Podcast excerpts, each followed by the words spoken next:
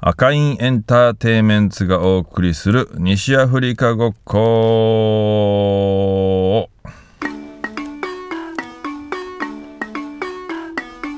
この配信は私ユージマンが関わる西アフリカ系パフォーマーたちを紹介したり西アフリカの音楽について深掘りしていく番組です。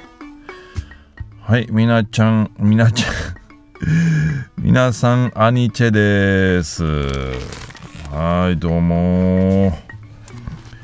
えー、今日はお日柄もよくお天気もいいですね。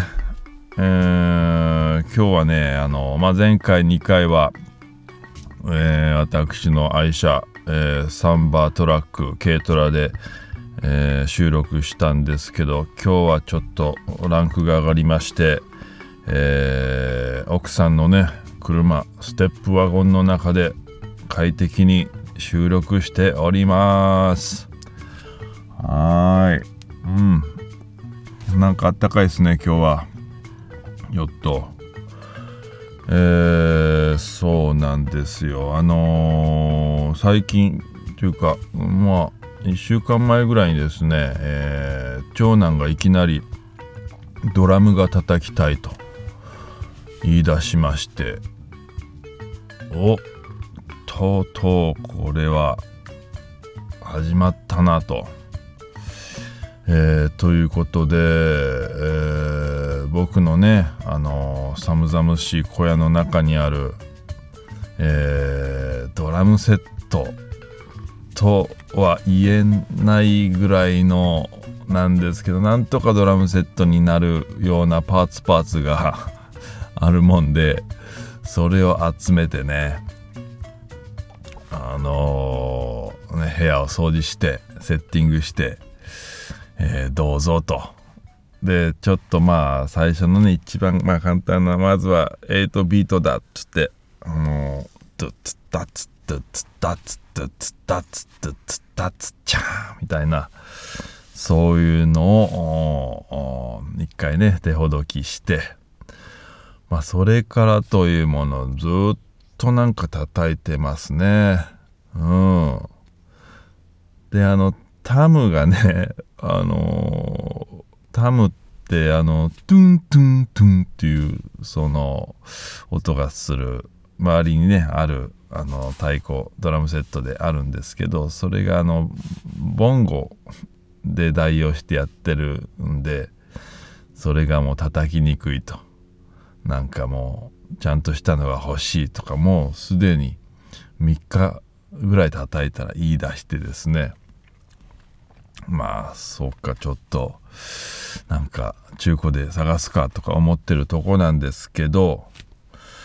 まあなんかねやっぱりまあ親バカかもしれんすけどまあいい音がするんですよね子供の音ってなんか素直で。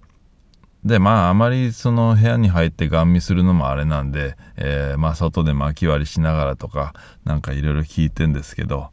あなんかめっちゃやっぱいい音がしてましてなんかねこの家この周りがねなんか幸せな空気に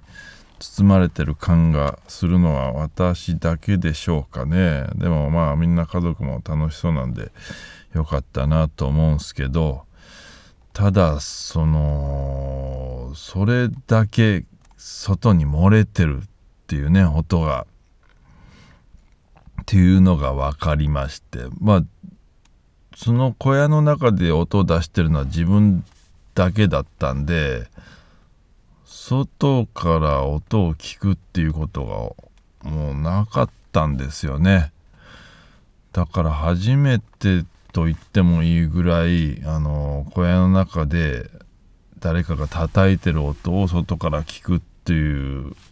の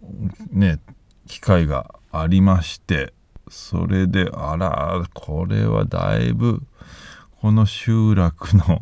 周りに漏れとるなということでちょっとねまた防音を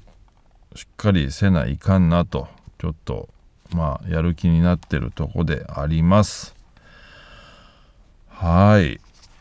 というわけでまあね最近ちょっと一人語りが、えー、多くなってるんですけどまあなんかインタビューとかね撮りたい人たちもたくさんいるはいるんですよね。でもなんかそのリモートで収録する方法をまだねあの確立させられてなくてやっぱりこうあ実際会っての収録っていう形しかね今までまだ撮ってないもんですから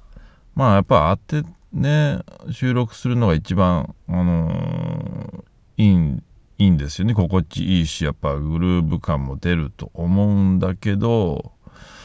まあでも言ってもねあのそんな遠くに行くわけにもいかないしまあ実際問題交通費とかねいろいろかかっちゃうんでやっぱりリモートで、まあ、自然な形でインタビュー取れるような方法を探ってるんですけどまあなんかそういうの詳しい方ね誰かいませんかね？ちょっと詳しい方がいたら、あのー、教えてください。というわけで、まだ、一時一人語りを、うん、まあ、続けるというかね、まあ、もうほんとこの配信は、唯一ルールとして、もう、このユージマンが興味があることだけ話すと。だからもうマニアックになってってもなるなるかもしれないけどすいません。というスタンスでやっておりますのですいませんけどご了承ください。はい。で今日は何を喋ろうかなと思って、えー、たんですけどまあねこの間自分のバラフォニアっていう、えー、CD も出したとこでまあ結構ねまあある程度こうやりきった感もあるんですよね。まあ自分のねあの今までの考えてたあの表現っていうのの今の、まあ、結果っていうか形っていう上ではまあなんだろう、うん、発表発表できたっていうね感じなんですけどまあちょっと振り返ればね、まあ、ここまでにたどり着くのに自分がね影響されてきたものは何であろうかというのをちょっとね説明っていうかねあのお伝えできればなと思っておりまして、えー、今回はねえー、ユージマンを作り上げた西アフリカ音源10選ということでございます。まあ音源っていうのはね、もう主にね、僕らの世代は CD ですよね。うん。もう僕が太鼓始めた頃はもう CD 全盛期だったもんで、えー、それで今はねレコードとかもまた再発とかいろいろありますけど CD でございます。はい。まあねで僕がその始めたのはもうまあまあ何回も言ってますけど四半世紀前とまあ25年前ぐらいにまあ太鼓に出会ってジェンベンに出会ってそれから西アフリカ音楽にのめり込んでいったんですけどまあ、当時はあのなかなかアフリカの音源ってなかったんですよね。で前も話したかもしれないけどまあ少ないタワーレコードとか福岡にはあのトラックスっていうねエリアドゥっていうあのビルに入ってたレコード屋さんがあってまあタワレコかトラックスかっていうとこの選択肢の中お店に入ってワールドミュージックコーナーの奥の方に行ってその中のアフリカっていうセクション10枚とか20枚の中になんかで探すと。でまあちょくちょく行ってみてはなんか新しいの入ってないかなとか、えー、いう感じでね。でなんか新しいの入ってると思って買一か八か買ってみたら全然違う地方の音楽だし全部入ってないじゃんとか。なんかもう結構まあ失敗したっていうかね。まあ前も言ったけど失敗したと思ってた音源が今聞いてみたらなんかいいいいやんみたいなね。そんな感覚になることもあるんですけどまあそういう時代でねインターネットもあんまり機能してなかったし本当に情報が少なくてですね、えー、そんな時代でした。で、えー、まあ10選と言ってってますけどまずえっ、ー、と1の前に、うん、0っていうかね僕が初めてジェンベを聞いた音源っていうのがありましてそれが、えー、ベン・ハーパーですね。アメリカの、えー、シンガーソングライターまあギター弾いて歌う、えー、ベン・ハパーの「Fight for Your Mind」1995年の作品ですね。1995年だから僕がまあ大学を卒業するぐらいの頃に出て買った CD の中のえー、なんだっけななんていう曲やったっけ？えー、あるんですよね。ギターアコギとあのー、ギターであ、あのー、演奏される曲が。それがねめっちゃ良くて。あそのなんだろうこの太鼓は。この低い音も出るし高い音も出るし。すごくなんかいい音だなっていうあの印象を受けたのを覚えてますけどちょっとね曲名が書いてないですね。書いてないというか探せ探し出せないですけどうんあるんすよ。まあ皆さんもねちょっと調べて聞いてみてください。ベン・ハーパーの「Fight for Your Mind」でこのなんかあのー、パーカッショニストベン・ハーパーのバンドのパーカッショニストのレオン・モブレーっていう人みたいでちょっとね調べてみたんですけどまあいい感じのねあのジェンベの音を出してるんですけどね昨日ちょっとね調べてみたんですよね。そしたらなんか結構ねあのアフリカンのあの CD も出してるみたいでですね。うんレオン・モブレーさん。だから結構昔になんかねアフリカに行ってカキランベとかも入ってたしあのー、ねマンジャニとかそういうね自分で CD 作ってるやつもあったんですよ。だからまあまあベン・ハーパーはアメリカのねあの人っていうかまあこれはアメリカのグループなんですけどやっぱりねいらっしゃるんですねそうやってちゃんとアメリアフリカにのめり込んで、えー、のプレースタイルを確立してこういう、まあ、ポップっていうかあのメインストリームに出てくるパーカッショニストっていうのがねいらっしゃったんですね。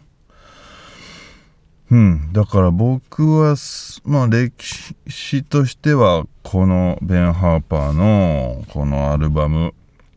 を聴いたのが多分初めてですね。まあ、この頃はもうベン・ハーパーとかか、まあ、ジャミロクワイ。ね、ジャミロクワイ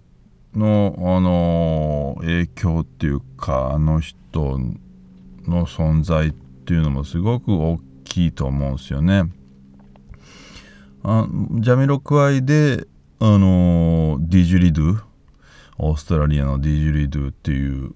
ものを知ってなんだこの音はと思って調べたらディジュリドゥっていうね、あの楽器で。だから最初僕もジェンベも持ってたしディジュリドゥも持っててなんかちょっとやってたっすね。うん。そうそう。結構やっぱジャミロクワイのね存在大きいというかあそこが分かれ目というかねあれをあのー、楽しんで楽しめるかどうかっていうとこですごくあの分かれ目やったと思うんですけどね。うん。そう。それがあのまあ夜明け前というかあのベン・ハッパーのアルバムで知ってまあそれはまあただ音がいいなっていうとこでまあそこからもう始まってたんでしょうけどね私の歴史は。でもそれからえー、まあその時あ1995年だからもしかしたらアメリカにいた時にベン・ハーパーの CD を購入したのかどうかちょっと忘れましたけどやっぱりアメリカにいた1995年の時に僕はアメリカでジェンベをあのー、譲り受けてで日本に持ち帰ったと。でも2年ぐらい別に叩くつもりなくて飾ってたと。でそうしてるうちにまああのセネガルのアリュン先生っていうのが福岡で教えてるっていうことを聞いて習いに行き始めたということですねそれがまあ1997年とかそんな感じかなでまあ結構その頃はあの日本もねギニア人とか、まあ、ほとんどあのいなくて、えー、セネガル人がすごく多かったんですね。多かったっていうかまあ唯一セネガルパ人が、あの結構日本にはいらっしゃってでその方たちがまあジェンベとかそして、えーと、彼らの楽器サバールっていうのを叩いてたんですけどそうだから僕もねサバールっていう楽器をよく叩いてたですね。なんでやっぱりあのセネガル寄りっていうかねあの情報もセネガル寄りになってくるということで、えー、だったんですけど、まあ、ままずそのジェンベをアリュン先生から習い始めてこれちょっとジェンベの CD ないかなと思ってやっと見つけたのが、えー、アダマ・ドラメ先生ですね。アダマ・ドラメ先生の30 Years of Djembe っていうアルバム。これが初めてやっぱトラディショナルのあのー、スタイルの、えー、CD としては僕が初めてゲットした CD でこれだこれだということで、えー、もうねこの最初のまあ、ジェンベソロがあるんですけどそれをね一生懸命コピーしたのを覚えてますね。桃地の浜に一人で行ってこうねあのイヤホンで聞きながらコピーしたのを覚えてますわ。ね全然なんかねどう叩いてる。またアダマドラメ先生独特な叩き方をするもんでいろんな音を出すんですよね。まあその叩き方はまあそのアリュン先生に習った音ではないぞみたいなことも考えなんか思いながらどうやってやってるんだろうとか言いながらもなんかねフレーズをコピーしたのを覚えてますね。うん。まだねアダマドラム先生はご健在だと思うんですけどいろんなまあまだお見かけしますよねそのネットの中で。うん。ねそれまあその30 Years of Djembe っていうアルバムが1996年発売みたいですね。だから、まあ、僕が1997年ぐらいに始めたんでまあ前の年に出たっていうみたいなまあそんな、えー、CD ですね。まあちょっと、えっ、と、順を追ってね、あまあ、出会った順で並べて10枚を紹介したいと思うんですけど、まあ、そして、えー、その次が、ドゥドゥンジャイローズさんね。ドゥドゥンジャイローズ先生ですよ。もう名前がね、ドゥドゥンジャイローズ。もうね、んから始まったり、んじゃいけ、ね。もうアフリカっていう感じの名前ですけど、これがあのセネガルのあのパーカッショニスト、レジェンドですね。で、実はもうドゥドゥさんね、あの、ジェンベ叩きじゃなくて、えー、サバール叩きでございますね。サバール叩き。で、あのー、このね、ご子息のワガン・ジャイローズ先生とか、ユッスー先生とかね、が、えー、日本にいらっしゃって、その頃、そのね、僕が習ってたアリュン先生もセネガル人だったし、まあ、ラティールとか、あの、セネガル勢がね、よく、あの、福岡にもいらっしゃってて、えー、サバール叩いたり教えたり演奏したりっていう感じの世界やったですねその頃は。なんで、まあ、サバールも大好きだったし、えー、そのご子息がいらっしゃるということでそのね、えー、大本ドゥドゥ・ンジャイローズさんの CD もよく聞いてたんですけどこのドゥドゥ先生のね「ジャボーテ」っていうアルバムがあって、えー、それがまたかっこいいんですよね。まあなんかあのサバールはねジェンベほど浸透しないんですけどやっぱジャズの人とかは結構好きで結構ねあのやってったりしてるイメージがあるんですけどまあ、ちょっとねリズムが複雑。ジェンベよりも複雑なんですよね。ノリとかのはめ方が。でもそのねなんかハマり方がわかるとめちゃくちゃかっこいいんですよねサバール。ちょっとねほんと皆さんにもおすすめしたいんですけど。まあマニアックなのがお好きな方はねでも本当かっこいいです。サバールって。まあね。かっこいいです。まあご存知皆さんご存知な方多いと思うんですけど僕はね大好きなんですよね。実はサバールの。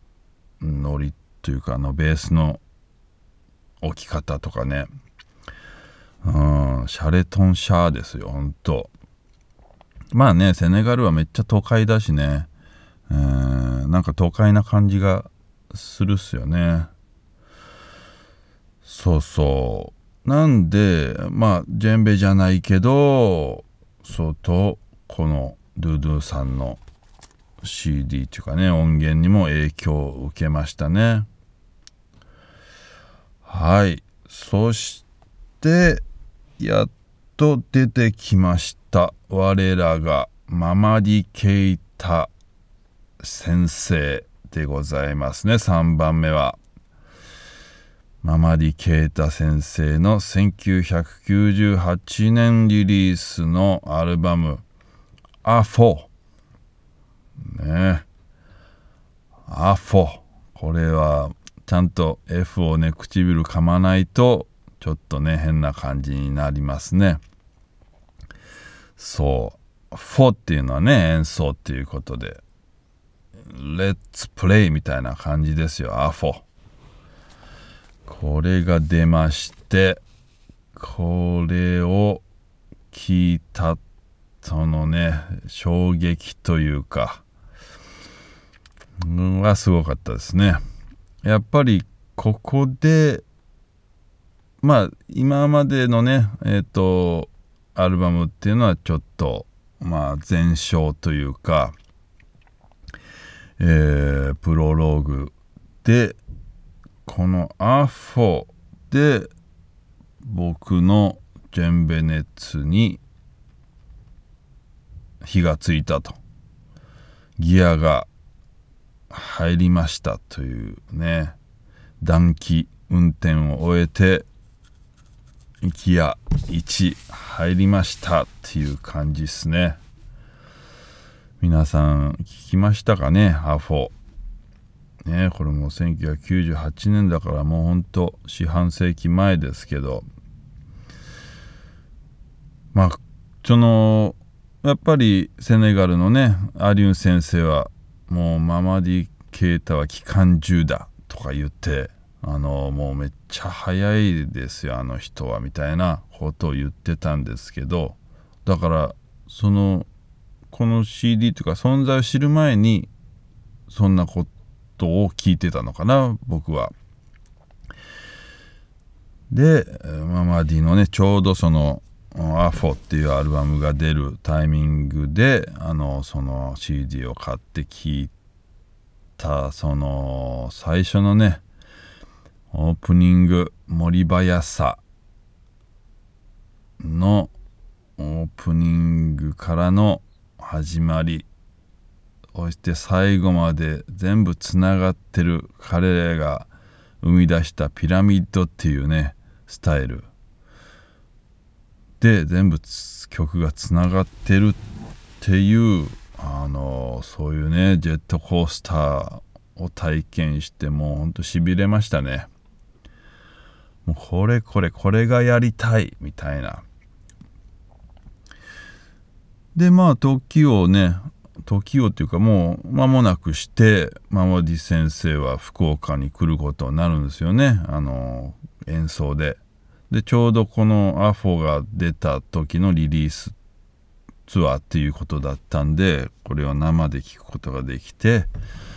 そしてそのアフターパーティーで演奏したらフォリカンっていう名前をもらいその年の年末にはアフリカのママディ先生のワークショップに参加するというそういう怒涛の流れになるんですけどね。やっぱこのママディが考え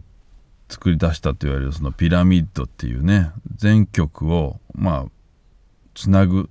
まあ言うたらその DJ 感覚にも似てると思うんですけど、えー、ブレイクでつないだり歌でつないだりっていうあのー、全部がね全曲つながってるっていうスタイル。これがねまあかっこいい良かったですよね。うん。まあ何やってるかわからないこともたくさん当時はあってそれをね解明するのにもだいぶあの時間がかかったんですけどそうそう。そのアフォ。これは素晴らしいアルバムでした。まあちなみにママディケイター先生の最初のアルバムは「ワーソロン」っていうねアルバム。これはまあまあめっちゃいいアルバムですけどね。素朴シンプルでねあのー、若い時のママディ先生の演奏がまたいいんですけどそれは、まあ、1989年のリリースかな。うん。だからまあそれまでそれあそれから何枚か出した後のアフォっていうねもう油が乗り切ったあのー、ママディの演奏のアルバムですね。えー、それがまあ3枚目ママディケータアフォ3枚目でございましてそして、えー、4枚目が続きましてまたレジェンドですねファムドゥ・コナテ先生ですよねえまあママディケイタのまあ、兄弟子っていうかね、えー、そんな存在なのかな。まあ、ファムドゥ・コナテ先生を知ったのは、あの、えー、ママディ・ケイタ先生のジェンベ・フォラっていうね、ジャンベ・フォラか。ジャンベ・フォラっていう映画、ね、ドキュメンタリーの映画。その中で、えー、ママディが久しぶりに会いに行ったら、えー、子供たちに教えてるっていうその先生がファム・ドゥ・コナテ先生やったんですね。うん。でなんかあのあ目が見えないのかなこの人とかあの思ったんですけどまあ叩くとそういう顔になるっていうだけやったみたいですけどね。はい。まあそのまあ映画の音もねめっちゃいいんですけどまあそれでこの人誰なんだろうってね、えー、思ってたのを思い出しますけど後からまあ調べたらっていうかまあそれからまあファムドゥ先生もまあブレイクしていくのかなそのこういうジェンベ界ではね。でもう数々のやっぱ CD とかを出されているんですけどまだねご健在で80いくつだろう。もうギニアでねあお元気そうな姿をまたなんか SNS で拝見したりしますけど。そう。でファムドゥ・コーナテ先生のアルバム買ったのが1998年。これままあアフォと同じ年のやつですね。ギニーパーカッションエチャントスマリンケっていうねあのー、CD ですね、まこれがまあ彼のある作品として初めての作品になるのかな。まあ多分この前ぐらいにちょっと教則本 CD 付き教則本のねあの水色のやつですよね。あれあそうか。その前に2枚組のやつもあったのかな？2枚組のもう村のあの作品みたいなね。村のの現地収録みたいなあのやつもあったですね。それももうまあ教科書と呼ばれてるようなあのものですけど。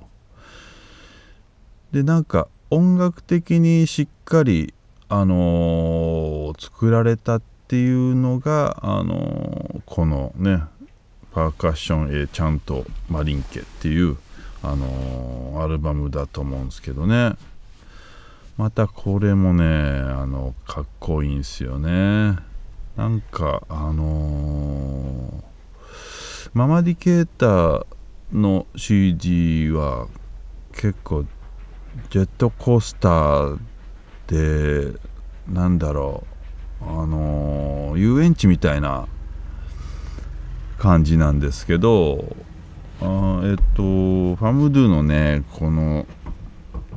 アルバムってファムドゥの表現はやっぱ踊れるっていうかグルーブがすごいんですよねなんかあのー、あんまりまあ落ち着いてる落ち着いてるしグルーブがあるしなんかね何ともまあ言葉では表現できないですけどいいなと思ったのを覚えてますね。まあねえっ、と今回はちょっと名前をね、えー、まあ概要欄っていうかそこにもあの紹介しとくんで皆さんねあのよかったら調べてね聞いてみてください。まあみんないろいろ聞いたりするんすかねまあもしねそういう僕がおすすめするその CD とかあのアーティストもうご存知なければね是非あの知っていただけるといいかなとは思うんですけどね。なかなかやっぱり人に聞いたりしないとね調べようもないですよね。まあ情報たくさんあるっていう、まあ、時代ではありますけどっていうとこでね。しかもちょっと僕のねこのセレクションとかそれはちょっと結構前な前の話なんでね。うん、今はまたねあの新しい方もいらっしゃるんでしょうけど、はい、まあこういう音楽を聴いてきたよというとこですけど、はい、そしてまあジェンベフォラ続きますけどね。まあそうこうしているうちにまあまあつまりセネガルから始まりまあギニアの方に、えー、行きそして、まあ、ギニアはすごいジェンベ盛んだなっていうのは分かったんですけどそうこうしてるうちに、えー、マリの方にもすごい人がいると。まあ、ママディのビデオに出てたのかなこの人、えー、スンガロ・クリバリ先生ですね、えー、マリのジェンベフォラ。あ周りにもいらっしゃるんですか？と。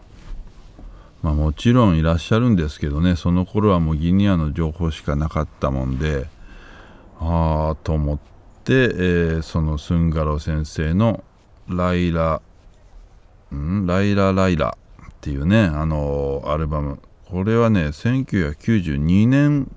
の作品なんで、結構前ですよね。まあ、ママディンの初めての CD が1989年なんで、まあ、ちょっとしてからっていうぐらいかな。だからまあ、出会ったこの CD にあ出会った時には結構ねもう時が経ってたっていう CD ですけど、まあ、これがまたねあのいいんですね素朴でうん。まあスンガロ先生のプレースタイルもまためっちゃかっこいいんですよね。そのなんかな何て言うかな。あの無駄がないっていうかね。もうまっすぐもう言いたいことを言ってるっていうのとそのカキンカキンじゃないけどすごく味のあって、えー、雄大な音っていうか、まあ、迫力があるっていうかね。そのスピードが速いとかいう世界じゃないんですよね。まあファムドゥもそうですけどそういう世界じゃなくて、えー、すごくの味のあるあの叩き方ったなと思ったんですけどね。そしてそのまあファムドゥ先生とかママディ先生の CD はほとんどその太鼓だけ川物の太鼓だけ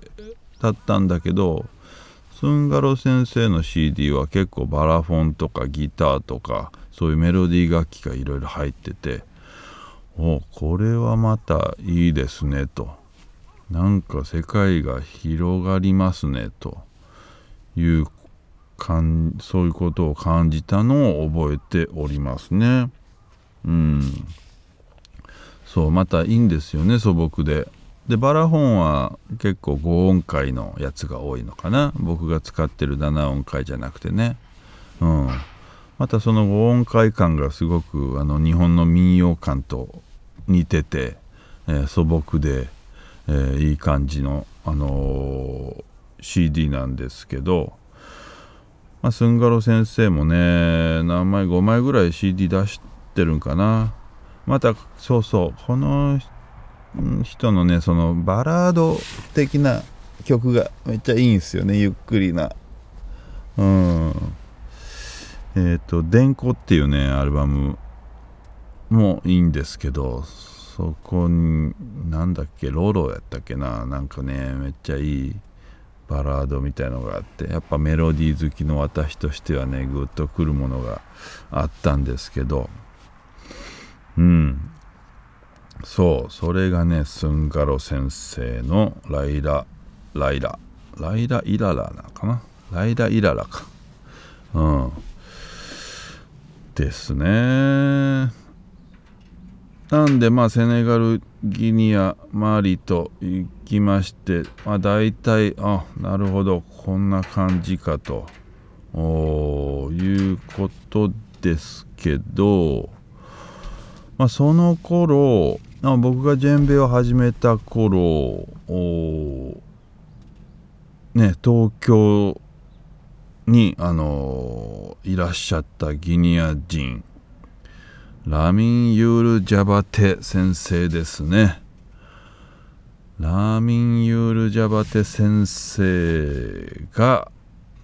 まあ、ちょくちょく、あのー、福岡にもいらっしゃることになって、えー、どんどんねフォリカンとかとも交流をするようになったんですけど、まあ、ユール先生はねギニアの出身の、あのー、人で、えー、まあ日本にねジェンベをちゃんとあのギニアンスタイルを持ってきた第一人者ではないかなと思ってるんですけどね。まあいろんな方はいらっしゃるけどまあしっかりねあのー、教えてくれたあちらのノリと。まあ太鼓っていうよりも何て言うかなグルーブだよねユールは。グルーブノリそしてそのスピリットとかハートとか本当ね夜は音楽が好きだなっていうあのを感じるあの人ですね。でまあ現在はね家族沖縄にまあ現在っていうかもう15年ぐらい前にも家族沖縄でまあユールはいろんなね日本各地あの活動してたみたいだけど今ギニアに戻ってるんすかね。ちょっとね最近あの連絡取ってないんであれですけどほんとユールにはね僕はあのとってもお世話になったしいろんなことを教えてもらったんですよね。だからもうユールにねユールはもうメッセンジャーだねっていうねなんかことを言ったことがあったんですけど No, I'm just a passenger. 言ってましたね。うん。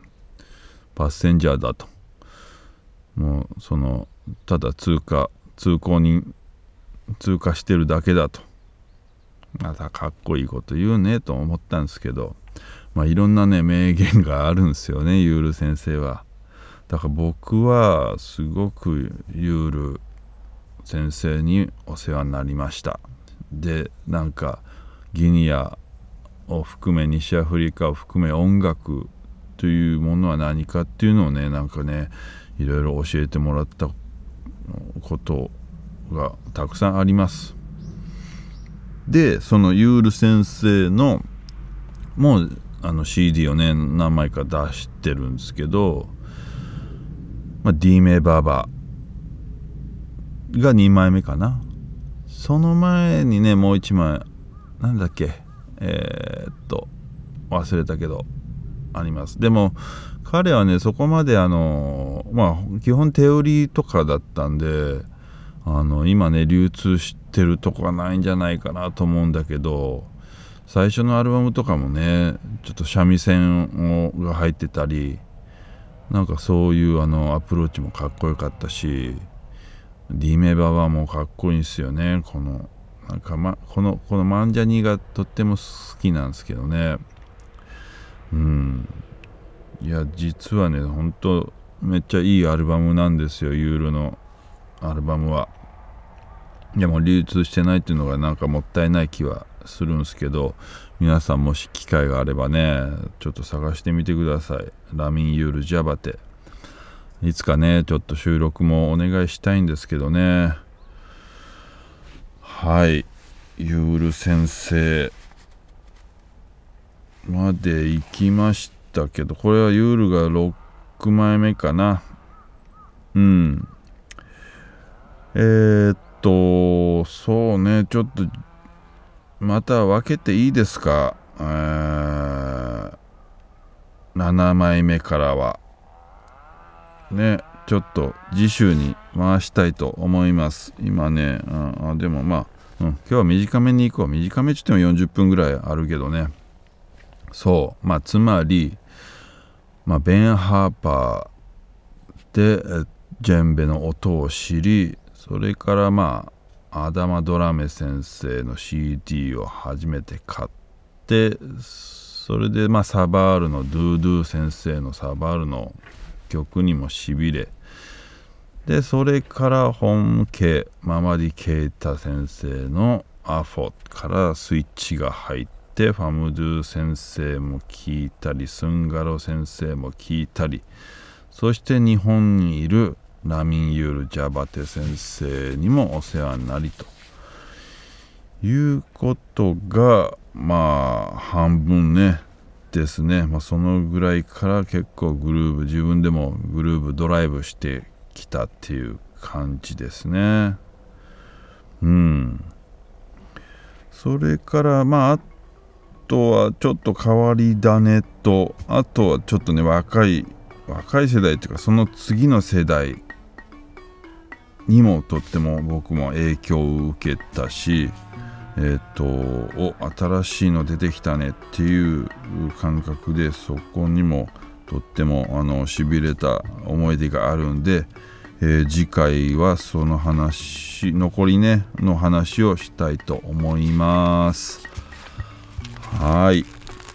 じゃあ今日はこの辺で終わりましょうかね。はい。西アフリカごっこお聴きいただきありがとうございました。もしまた聞くかなと思った方はフォローをよろしくお願いします。またお便り、感想、質問等ありましたら投稿フォーム What did you think about this episode? という欄がありますので、えー、匿名で構いません、えー、投げメールをいただけるととても励みになります。はい、それではまた来週。会いにけ。